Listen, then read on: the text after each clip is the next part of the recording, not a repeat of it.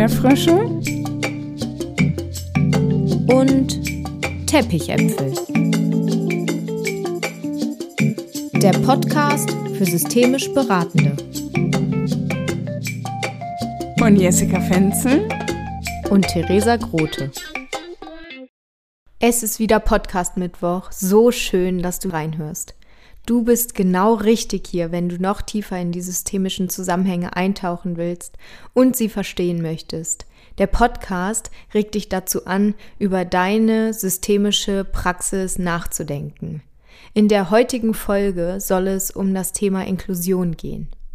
Jessica bietet dir mit dieser Folge die Möglichkeit, zu überprüfen, in die Reflexion zu gehen, wie inklusiv deine Arbeit als systemischer Berater oder systemische Beraterin ist. Viel Spaß! Das systemische Denken und Handeln in die Welt zu bringen, das ist so absolut meine Mission. Und dafür bleibe ich gerne eine Stunde länger wach oder stehe eine halbe Stunde früher auf. Theresa, ich möchte dir auch ein großes Danke sagen, dass wir diesen Podcast zusammen machen.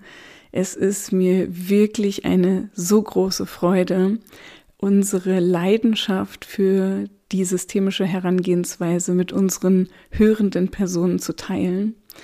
Und ich hätte nicht gedacht, dass diese Folge 50 so viel mit mir macht.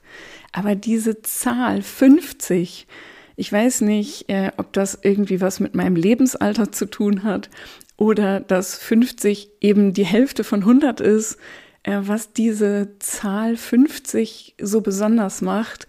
Aber ich habe so gemerkt, als ich diesen Instagram-Post geschrieben habe zur 50. Folge, dass irgendwas anders war.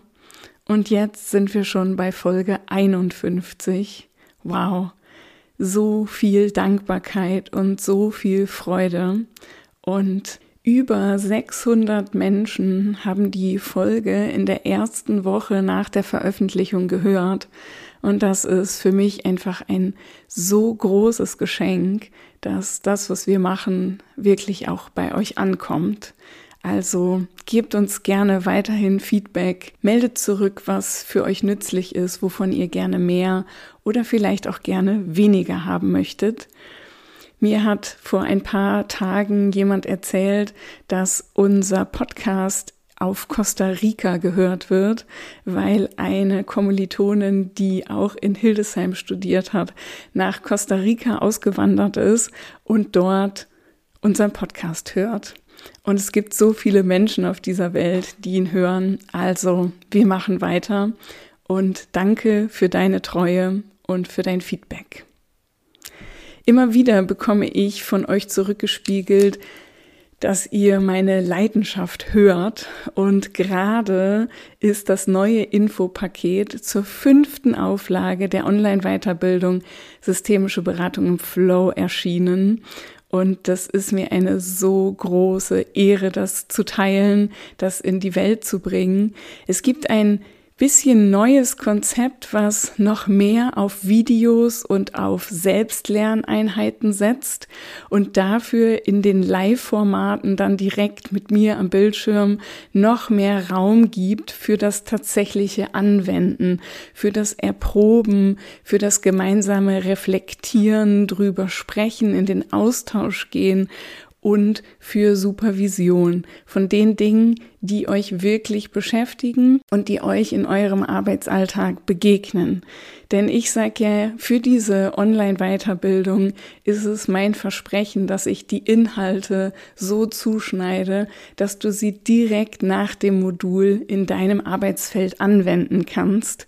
Und das ist ein besonderes Merkmal dieser Weiterbildung und auch, dass sie nur acht Monate dauert, dass sie dich schnell und zackig, man könnte auch sagen quick and dirty, darauf vorbereitet, wirklich direkt in die Beratungsgespräche mit deinen Klienten und Klientinnen zu gehen, systemische Techniken anzuwenden, systemische Methoden rauszuholen und vor allen Dingen durchgehend in einer systemischen Haltung zu bleiben. Also, ich komme ins Schwärmen. Seit der ersten Runde dieser Online-Weiterbildung habe ich so unglaubliches Feedback bekommen, was ich selber eigentlich gar nicht für möglich gehalten hätte. Und es gibt so viele Menschen, die mittlerweile auch eine öffentliche Bewertung geschrieben haben. Und es gibt schon Anmeldungen für die neue Runde. Und ich muss einfach kurz Danke sagen für euer Vertrauen in diese Weiterbildungsformate von Flowpunkt. Ich freue mich, wenn viele von euch in der neuen Runde dabei sind, egal ob ihr erst am Anfang steht oder auch schon Weiterbildungserfahrungen habt. Ich bin mir so sicher, dass diese acht Monate auch für dich unfassbar bereichernd sein können. Wenn du daran Interesse hast, dann findest du in den Show Notes den Link und alle Informationen sowie das neue Infopaket natürlich auf www.flow.de. Die heutige Folge stellt dir die Fragen, wie inklusiv dein Beratungsangebot ist, wie du kommunizierst, dass du eine Beratung für alle anbietest und wie du selbst als professionelle Person auf Inklusion aus systemischer Perspektive schaust. Vielleicht auch ein Thema, was ein bisschen herausfordert. Und ich hatte selber total Lust, mich mit diesem Thema zu beschäftigen und war umso erstaunter, wie wenig Literatur oder aktuelle Literatur ich zu diesem Thema gefunden habe. Es gibt tatsächlich nicht so viele Bücher dazu. Ich habe in aktuellen Fachzeitschriften ein bisschen was gefunden, aber ich glaube, dass das Thema relativ neu ist und dass es sich lohnt, darauf zu schauen, was bedeutet eigentlich Inklusion, wenn ich in einem systemischen Verständnis unterwegs bin. Und wenn wir über Inklusion sprechen, dann bedeutet das, dass wir eine Beratung für alle Menschen anbieten. Und theoretisch brauchen wir dafür gar kein extra Wort. Und gleichzeitig ist es aber so, dass Menschen mit besonderen Merkmalen in unserer Gesellschaft manchmal eben als Menschen mit Behinderung bezeichnet werden oder als beeinträchtigte Menschen, denn in der UN-Behindertenkonvention in Artikel 1 Satz 2 steht eben, zu den Menschen mit Behinderung zählen Menschen, die langfristige körperliche, seelische, geistige oder Sinnesbeeinträchtigungen haben, welche sie in Wechselwirkung mit verschiedenen Barrieren an der vollen, wirksamen und gleichberechtigten Teilhabe an der Gesellschaft hindern können. Und da wird dieser Begriff Menschen mit Behinderung definiert. Und so gibt es ihn einfach in unserer Welt. Und die Frage ist, wie nennst du diese Menschen? Hm, Raul Krauthausen äh, schreibt auf seinem Instagram-Account, dass es für ihn so Highlights gibt, wie er teilweise bezeichnet wird, zum Beispiel als andersbegabt oder besonders befähigt oder Menschen mit Handicap. Und für ihn sind all diese Begriffe aus der betroffenen Perspektive ziemlich unpassend. Und deswegen habe ich mir so die Frage gestellt, wie nenne ich eigentlich die Personengruppe, die ich meine? Denn im systemischen Kontext ist es ja eh so, dass wir Menschen keine Eigenschaften zuschreiben wollen. Und deswegen müsste es wahrscheinlich folgerichtig heißen, Menschen, denen von mir in einem bestimmten Kontext eine Besonderheit oder Beeinträchtigung in ihrem Verhaltens- und Interaktionsmuster zugeschrieben wird. Also in dieser Formulierung wird zumindest die Wechselwirkung zwischen Mensch und Gesellschaft, zwischen dem zu beschreibenden Menschen und mir als Beobachterin deutlich und es wird Abstand genommen von einem statischen Begriff. Ich möchte dich in dieser Podcast-Folge einladen, mit mir darüber nachzudenken, wie kann eine inklusive systemische Beratung aussehen und muss sie überhaupt explizit so genannt werden? Ich möchte mit dir auch nochmal darauf schauen, welche der systemischen Haltungen für Inklusion besonders nützlich sein können und wie Methoden, die oft auf sprachlicher Auseinandersetzung beruhen, für Menschen, die sich zum Beispiel im Muster einer geistigen Behinderung zeigen, auch gleichzeitig gut nutzbar gemacht werden können. Die wissenschaftliche Literatur sagt, dass unter dem Begriff Inklusion die Teilhabe am gesellschaftlichen Leben in allen Bereichen verstanden wird. Soziale Inklusion sei dann vollständig erfüllt, wenn jedes Individuum in der Gesellschaft vollständig akzeptiert wird und Menschen dadurch in jedem Bereich ihres Lebens teilnehmen bzw. teilhaben können. Jeder Mensch ist dabei ein vollkommen gleichwertiges Mitglied und das Vorhandensein von Unterschieden wird als Bereicherung empfunden. Die Vielfalt der Menschen steht im Mittelpunkt und Unterschiede zwischen Menschen werden als selbstverständlich wahrgenommen. Das ist dir ja wahrscheinlich ziemlich bewusst und gleichzeitig finde ich es total schön, das hier auch nochmal zu teilen, denn im Allgemeinen bezeichnet Inklusion durch Exklusion diejenige systemische Operation, die spezifische Möglichkeiten einschließt und alle anderen Möglichkeiten ausschließt, jedoch für künftige Selektionen verfügbar hält. Also dieser Vorgang wird Offenheit durch Geschlossenheit genannt. Ein kleiner Blick in die geliebte Systemtheorie zeigt, dass der Begriff Inklusion systemtheoretische Annahmen darüber enthält, wie Individuen für soziale Systeme relevant und in sie einbezogen werden. Menschen bereichern sich in ihrer Unterschiedlichkeit, wenn Akzeptanz, Respekt, Toleranz und Demokratie gelebt werden. Das Fundament von Inklusion, so schreibt Luhmann, um in gleichen Ansprüchen das Ungleiche zu leben, ist die Bereitschaft, Teilhabekonzepte, Selbstbestimmungsideen und Gleichstellungsanforderungen in das eigene Leben einzubeziehen. Für deine systemische Beratung kannst du dich fragen, inwieweit der Kontext und die Rahmenbedingungen und vielleicht die Hürden eines Zugangs in deine Beratung mehr behindern als die von außen wahrgenommene Behinderung eines einzelnen Menschen. Behinderung und Benachteiligung kann im Systemischen als soziale Konstruktion beschrieben werden. Hier winkt natürlich der radikale Konstruktivismus. Eine Anpassung an eine Normalität gibt es im systemischen Denken eh nicht und die grundsätzliche Akzeptanz von Vielfalt und Diversität muss das neue Normal sein dürfen. Ich persönlich mag ja den Begriff normal eigentlich gar nicht und versuche ihn in meinen Beratungen überhaupt nicht mehr zu verwenden.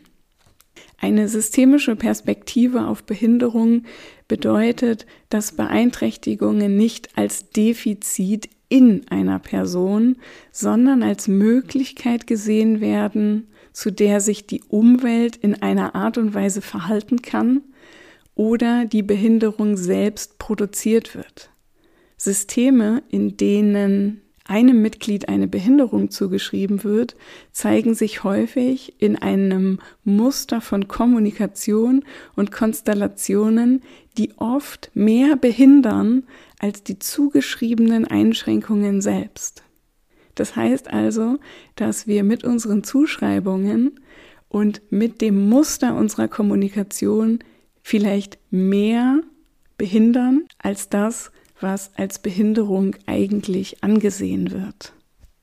Systemische Beratung bietet eh schon gegenüber anderen Beratungsformen eine nützliche Haltung zu Problemen und Menschen an, die diese Probleme haben. Sie sieht Einzelne in ihre Bezugssysteme eingebunden, also als Teil einer Familie, eines Paares, eines Teams und so weiter. Und damit ist ein Problem weder eine Eigenschaft noch der Besitz des Einzelnen. Man hat nicht ein Problem, sondern Probleme sind Ausdruck der aktuellen Kommunikations- und Beziehungsbedingungen in einem System. Das heißt, die systemische Beratung betrachtet Klientinnen auf dem Hintergrund ihrer Herkunftsfamilie und in ihrem Eingebundensein in ihre jetzigen Lebensbezüge. Und dabei spielt es eine so wesentliche Rolle, wie über das bestehende Problem gesprochen und gedacht wird.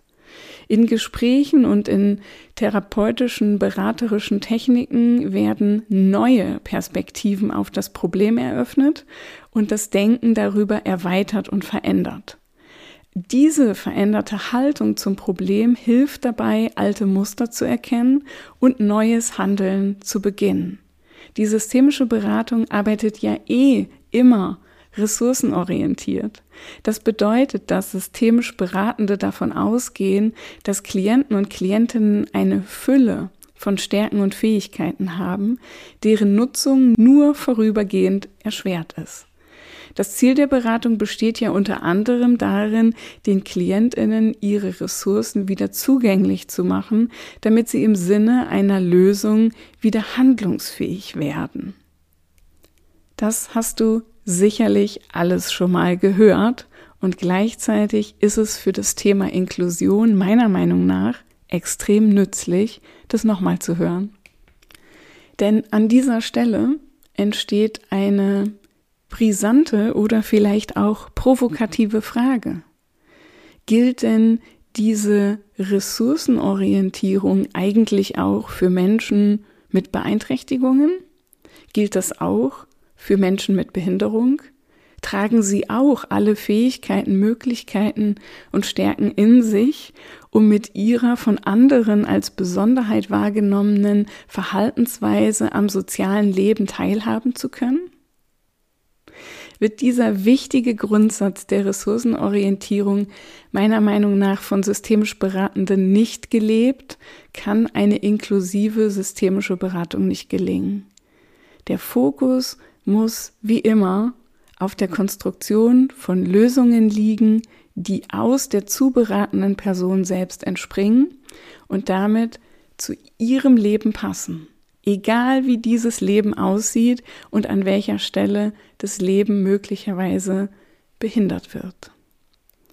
Niklas Luhmann hat den Begriff der Inklusion stark geprägt und ihn auch mit dem Konzept der Autopoiese zusammengebracht. Autopoietische soziale Systeme erhalten und reparieren sich selber, indem sie die Komponenten, aus denen sie bestehen, durch interne Prozesse erzeugen. Und grundlegend für diese Sicht auf die Systemtheorie ist die strenge Unterscheidung von sozialen, psychischen, organischen und maschinellen Systemen, die sich durch eine Grenze zwischen System und Umwelt etablieren und erhalten. Auf der Grundlage von Austauschbeziehungen in Regelkreisen, hier winkt die zirkuläre Sichtweise, werden Sozialsysteme als Kommunikationssysteme verstanden, in denen Kommunikationen auf Kommunikationen reagieren und aus nichts anderem als Kommunikationen bestehen. Vor dem Hintergrund einer selektiven Wahrnehmung kann ein Individuum nur einen Teil der Kommunikation aufgreifen. Folglich sind menschliche Individuen für Sozialsysteme allein dadurch und in dem Maße relevant, wie sie die systeminterne Kommunikation ermöglichen. Und noch ein bisschen Systemtheorie, denn Sozialsysteme unterscheiden sich dahingehend, wie die Inklusion und Exklusion reguliert wird und welche Verhaltensweisen und Äußerungen für das jeweilige System bedeutsam sind und in weitere Kommunikation gehen. Sozialsysteme, die sich mittels Mitteilung Information und Verstehen rekursiv, kommunikativ reproduzieren können, inkludieren und exkludieren. Menschen werden in Sozialsystemen adressierbar und selektiv inkludiert und thematisiert. Und unser Job in der systemischen Beratung ist, Ausgrenzungen entgegenzuwirken und Grenzen abzubauen. Beratung kann damit ein so wichtiges Instrument zur Inklusion sein, denn sie unterstützt generell bei der Teilhabe an einem gesellschaftlichen Alltag.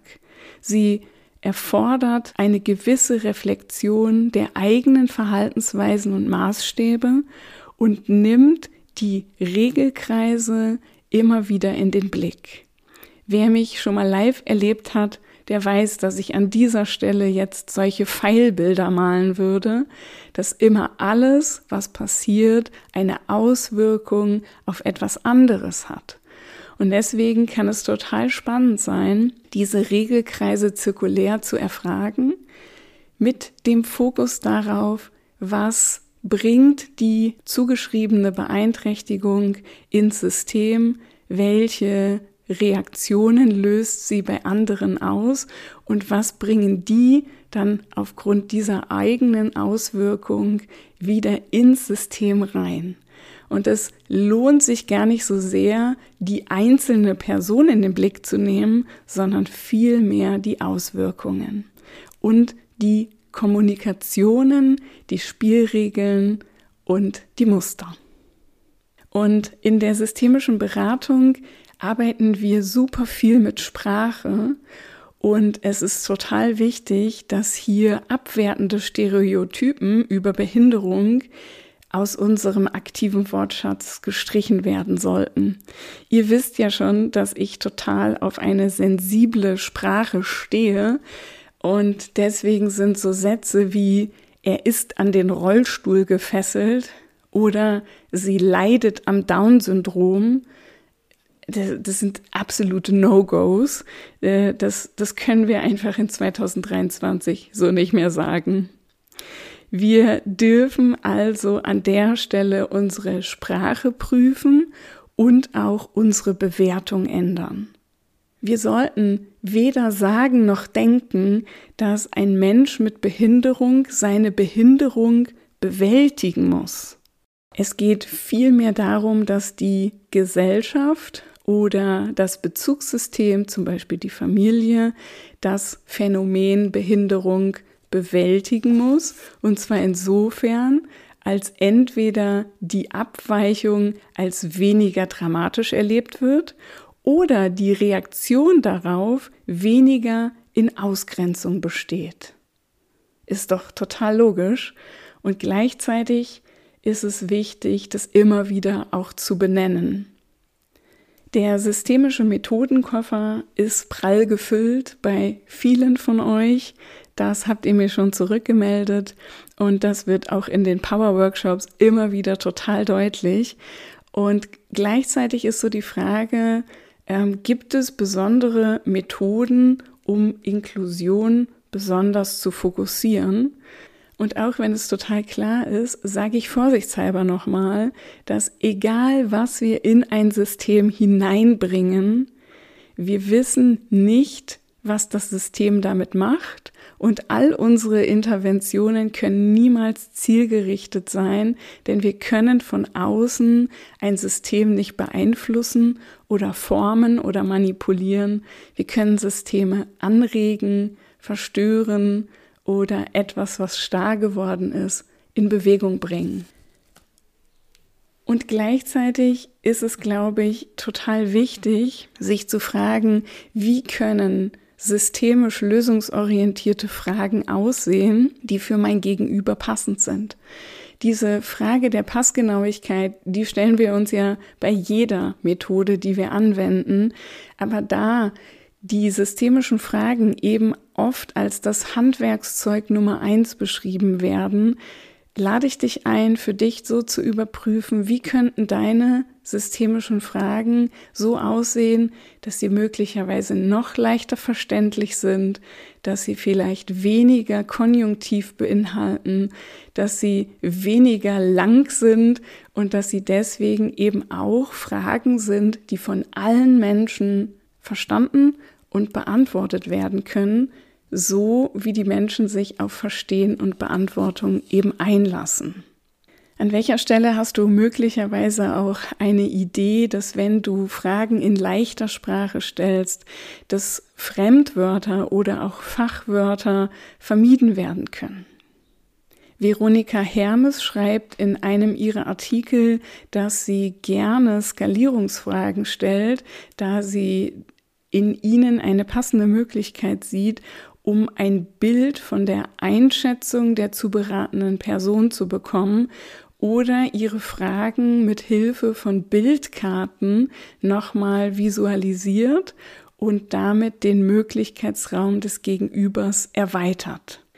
Veronika Hermes stellt zum Beispiel nicht die Frage, was würde ihre Betreuerin davon halten, denn sie hat häufig die Erfahrung gemacht, dass die Antwort ist, äh, das weiß ich nicht, sondern dass sie aus dieser sehr offenen Frage, die einen großen Perspektivwechsel verlangt und wenig konkret ist und einen Konjunktiv beinhaltet, dass sie sie so formuliert zu sagen, stellen Sie sich vor, Sie gehen jetzt zu Ihrer Betreuerin, Frau so und so, und Sie erzählen ihr, dass Sie ausziehen wollen.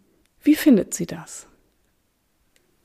Vielleicht macht dieser Blickwinkel für dich einen Unterschied.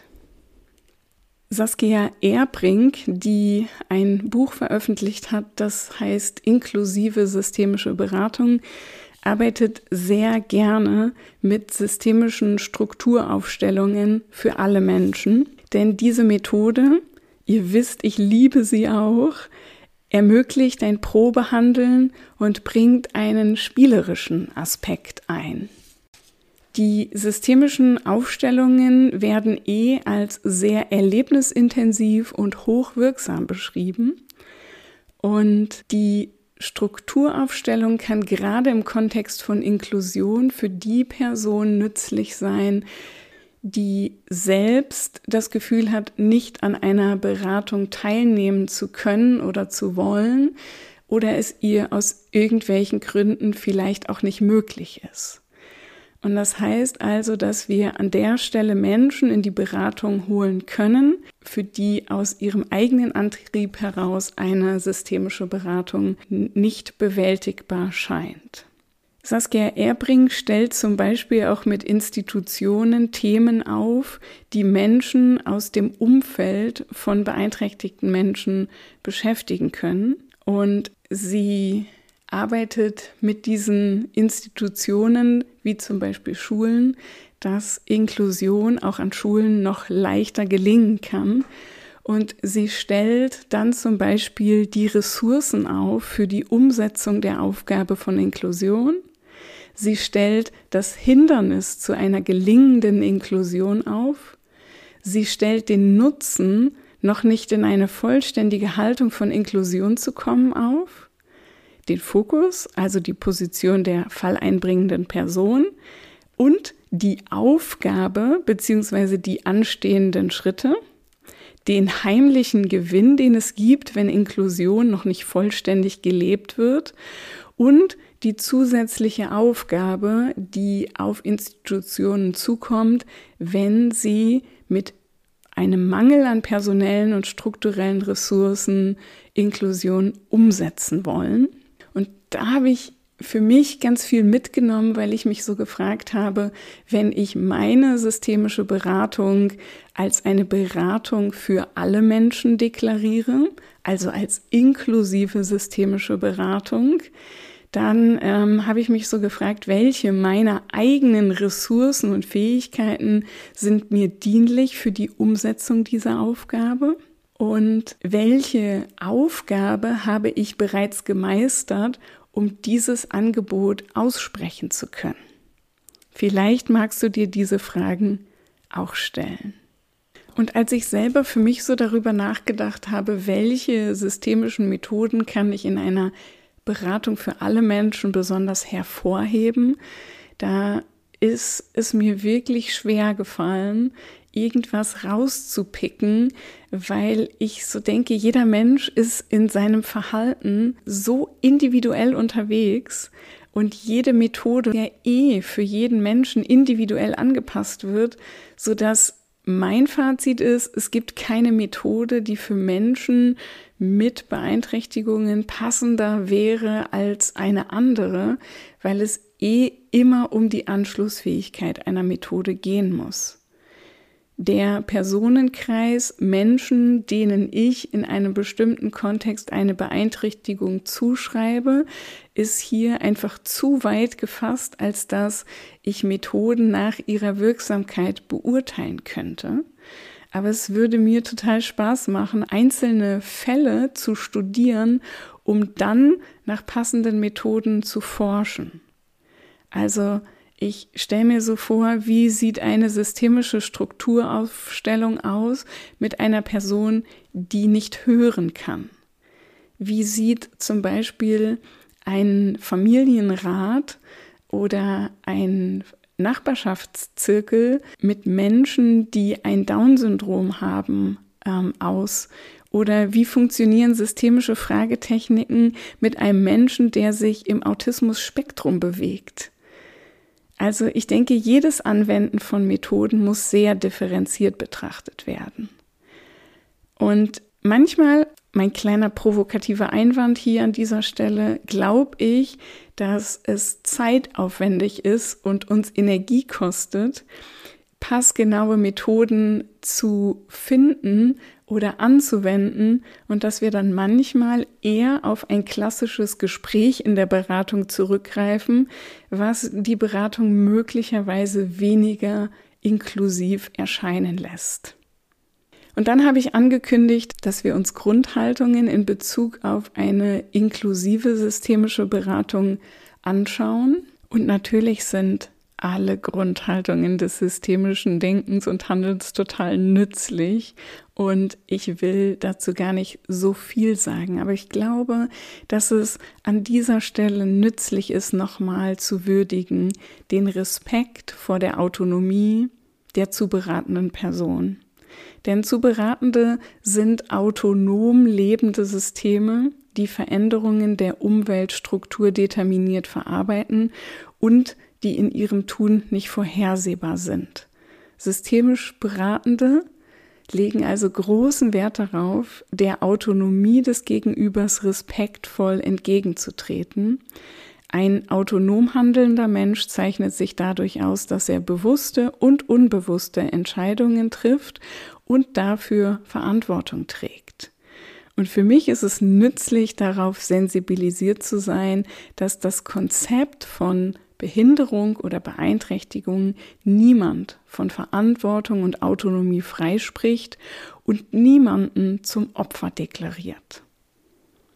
Autonomie zu würdigen bedeutet den Verzicht von manipulativer oder autoritärer Einflussnahme, sondern es geht vielmehr darum, angemessene Rahmenbedingungen für konstruktive Veränderungen bereitzustellen und zugleich die Idee gezielter Veränderung zu verwerfen. Meine Aufgabe sehe ich darin, meine eigene Expertise beizusteuern, ohne etwas besser zu wissen und natürlich ohne lineare Lösungen vorzuschlagen. Eine weitere Haltung, die meiner Meinung nach wirklich nützlich ist, ist das Hinterfragen von eigenen Sollvorstellungen. Bei dieser Haltung geht es im Wesentlichen darum, dass ich als Beratende meine Vorstellung in Frage stelle oder sie verabschiede, wie jemand sein sollte, weil es nicht darum geht, irgendjemanden oder irgendein Verhalten anzugleichen, sondern, wie schon erwähnt, geht es um die Würdigung der Diversität. Und ich lade dich einfach so sehr ein, Diversität gemeinsam mit mir abzufeiern. Es gibt diesen Begriff von Heiko Kleve, der heißt Differenzakzeptanz, bei dem Beratende Differenzen annehmen, tolerieren und für den Erfolg von Beratungsprozessen fruchtbar machen. Differenzakzeptanz, ein schweres Wort, aber irgendwie mag ich das. Und natürlich geht es auch um eine Haltung von Auftragsorientierung. Das heißt, insbesondere bei Menschen, die vielleicht sich im Muster einer Beeinträchtigung verhalten, neigen wir vielleicht schnell dazu, Ziele für sie zu formulieren, schon zu wissen, was andere möchten oder was für sie sinnvoll ist. Und aus einer systemischen Sichtweise ist es keine Frage, ob es Probleme oder Beeinträchtigungen gibt oder nicht gibt, sondern welche Optionen sie der betreffenden Person und dem Umfeld eröffnen oder verschließen. Als soziale Konstruktionen interessieren systemisch Beratende sich vor allem für die Nützlichkeit des Verhaltens und Denkmusters. Also wie nützlich ist es, so und so über bestimmte Dinge zu denken. Und Auftragsorientierung als Haltung erfordert natürlich eine ausführliche Klärung, wer alles zu den auftraggebenden Personen gehört und was diese für ein passendes Ergebnis halten. Und die Grundfragen der Auftragsklärung findest du zur Genüge hier in anderen Podcast-Folgen zum Thema Auftragsklärung. Wenn wir bei Haltungen sind, dann kann ich es gar nicht lassen, nochmal über Veränderungsneutralität zu sprechen. Denn diese Haltung von Neutralität kann einen Unterschied im Erleben wie auch in der Interaktion einführen und macht es dem Gegenüber oft leichter, sich aus sich heraus für eine Veränderung zu entscheiden. Die Veränderungsneutralität nimmt die Vor- und Nachteile von Veränderungen in den Blick und erörtert sie in völliger Neutralität diese ganzen Ambivalenzen und Ambitendenzen, die bei der zu beratenden Person sichtbar werden können und der Preis der Veränderung und der Gewinn der Veränderung werden ganz unbewertet zum Thema gemacht. Ich weiß, dass du das schon weißt und gleichzeitig ist meine Erfahrung, dass wenn ich die Menschen in meiner Beratung als weniger kompetent für ihr Leben einstufe, zum Beispiel weil sie eine Beeinträchtigung zugeschrieben bekommen, dann ist die Verlockung relativ groß, aus der Veränderungsneutralität ein Stück weit rauszutreten. Ihr wisst, dass ich einfach ein total großer Fan davon bin, immer einen Unterschied zu machen, der einen Unterschied macht. Und deswegen möchte ich nicht unerwähnt lassen, dass ich manchmal die Haltung habe zu sagen, es ist wichtig, dass wir das, was wir sehen, auch als eine Art von Behinderung in der Kommunikation einstufen. Denn manchmal ist etwas, was im Raum schwebt, was so diffus ist oder unbenannt, schwer zu greifen und es ist manchmal total nützlich, dem Ganzen einen Namen zu geben. Ich durfte zum Beispiel mit der Familie von Joshua arbeiten und es war für die Eltern eine totale Entlastung, das, was sie an Verhaltensweisen bei ihrem Sohn gesehen haben, Behinderung zu nennen. Und in anderen Familien, mit denen ich gearbeitet habe, war es vielleicht eher ungünstig, weil es kaum noch was anderes gab als die Behinderung. Und dabei gab es so viele Ressourcen, Talente und funktionierende Bewältigungsstrategien. Und meiner Erfahrung nach entsteht um die Behinderung herum oft ein ganzes Netz aus Kommunikation. Die Behinderung wird dann zu einem signifikanten Bestandteil der Interaktion und dieses organisierende Prinzip der Interaktion scheint sich dann zu verselbstständigen, so dass man es nicht mehr so leicht schafft, den Fokus auch auf andere Dinge als die Behinderung zu lenken. Und in meinem heißgeliebten Lehrbuch von Schweizer und von Schlippe steht dazu, über den sprachlichen Austausch entwickeln die Mitglieder eines sozialen Mikrosystems eine gemeinsame Umwelt von Bedeutung und von Sinn. Diese sozial geschaffene Umwelt kann mehr Einfluss auf das Erleben der Beteiligten bekommen als die Behinderung selbst. Und da habe ich in der Literatur auch immer mal wieder den Hinweis ähm, gelesen auf die Methode des Helferkarussells. Das kann nämlich nützlich sein, um sichtbar zu machen, wer wie über was spricht und damit eine soziale Konstruktion der Wirklichkeit erschafft. Also wenn man sich das Netz, was um einen Menschen herumgesponnen wird, mal anschaut, sind da oft beteiligte Ärzte, Ärztinnen, Psychotherapeutinnen, Sozialarbeitende, Physiotherapeuten, Ergotherapeutinnen, Logopädinnen, Institutionen wie Schule, Kindergarten, natürlich die Eltern, Verwandte, Geschwister, Nachbarinnen, Freundessysteme und da mal wirklich genau zu schauen, wer spricht wie über was. Das kann total viel Spaß machen. Also alles in allem war es mir wichtig, über Inklusion zu sprechen, sie zum Thema zu machen und auch deutlich zu machen, dass deine systemische Beratung möglicherweise viel inklusiver ist, als du denkst. So ging es mir zumindest und dass die systemische Grundhaltung sich einfach dafür anbietet, dass wir ein Beratungstherapie-Coaching-Angebot machen für alle Menschen, in der wir Diversität einfach abfeiern. In dem Sinne, lasst uns nochmal kurz würdigen, dass wir eh alle unterschiedlich sind und dass niemand irgendwie anders ist, weil alle anders sind und das ist doch eine Party wert, oder? Welche neuen Erkenntnisse konntest du in dieser Podcast-Folge für dich mitnehmen?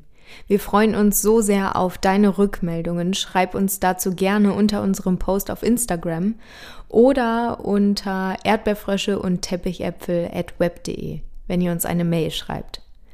Wenn dir der Podcast gefällt, dann gib uns doch gerne eine 5-Sterne-Bewertung bei Spotify. Ansonsten hören wir uns in zwei Wochen wieder mit einer Interviewfolge zum Thema Kybernetik und Gregory Bateson.